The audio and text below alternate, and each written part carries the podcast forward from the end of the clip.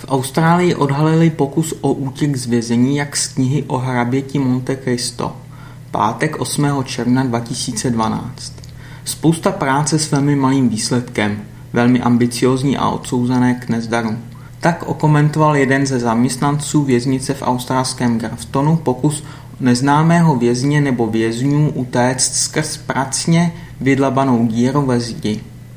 Na základě udání prověřili zřízenci zdi ve společných místnostech věznice v Graftonu a objevili místo, kde se někteří z vězňů pokoušeli vydlabat díru ve zdi.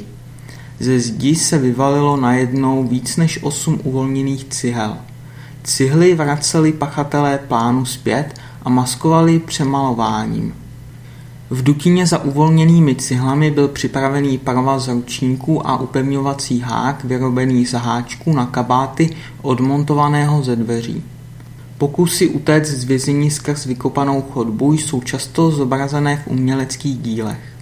Zatímco hrabě Monte Cristo v románu Alexandra Dimase nakonec k úniku po letech marného kopání použil jiný způsob, například ve filmu Vykoupení z věznice Shawshank hrdina uteče právě touto cestou. Věznice v Graftonu byla v minulosti určená pro těžké zločince, ale v současnosti již patří jen k mírně chráněným zařízením. Plán útěku pak byl odhalen v oddělení pro pachatele, kteří mají být již brzy propuštěni. Mají volnější režim a mohou se pohybovat volně po celém areálu.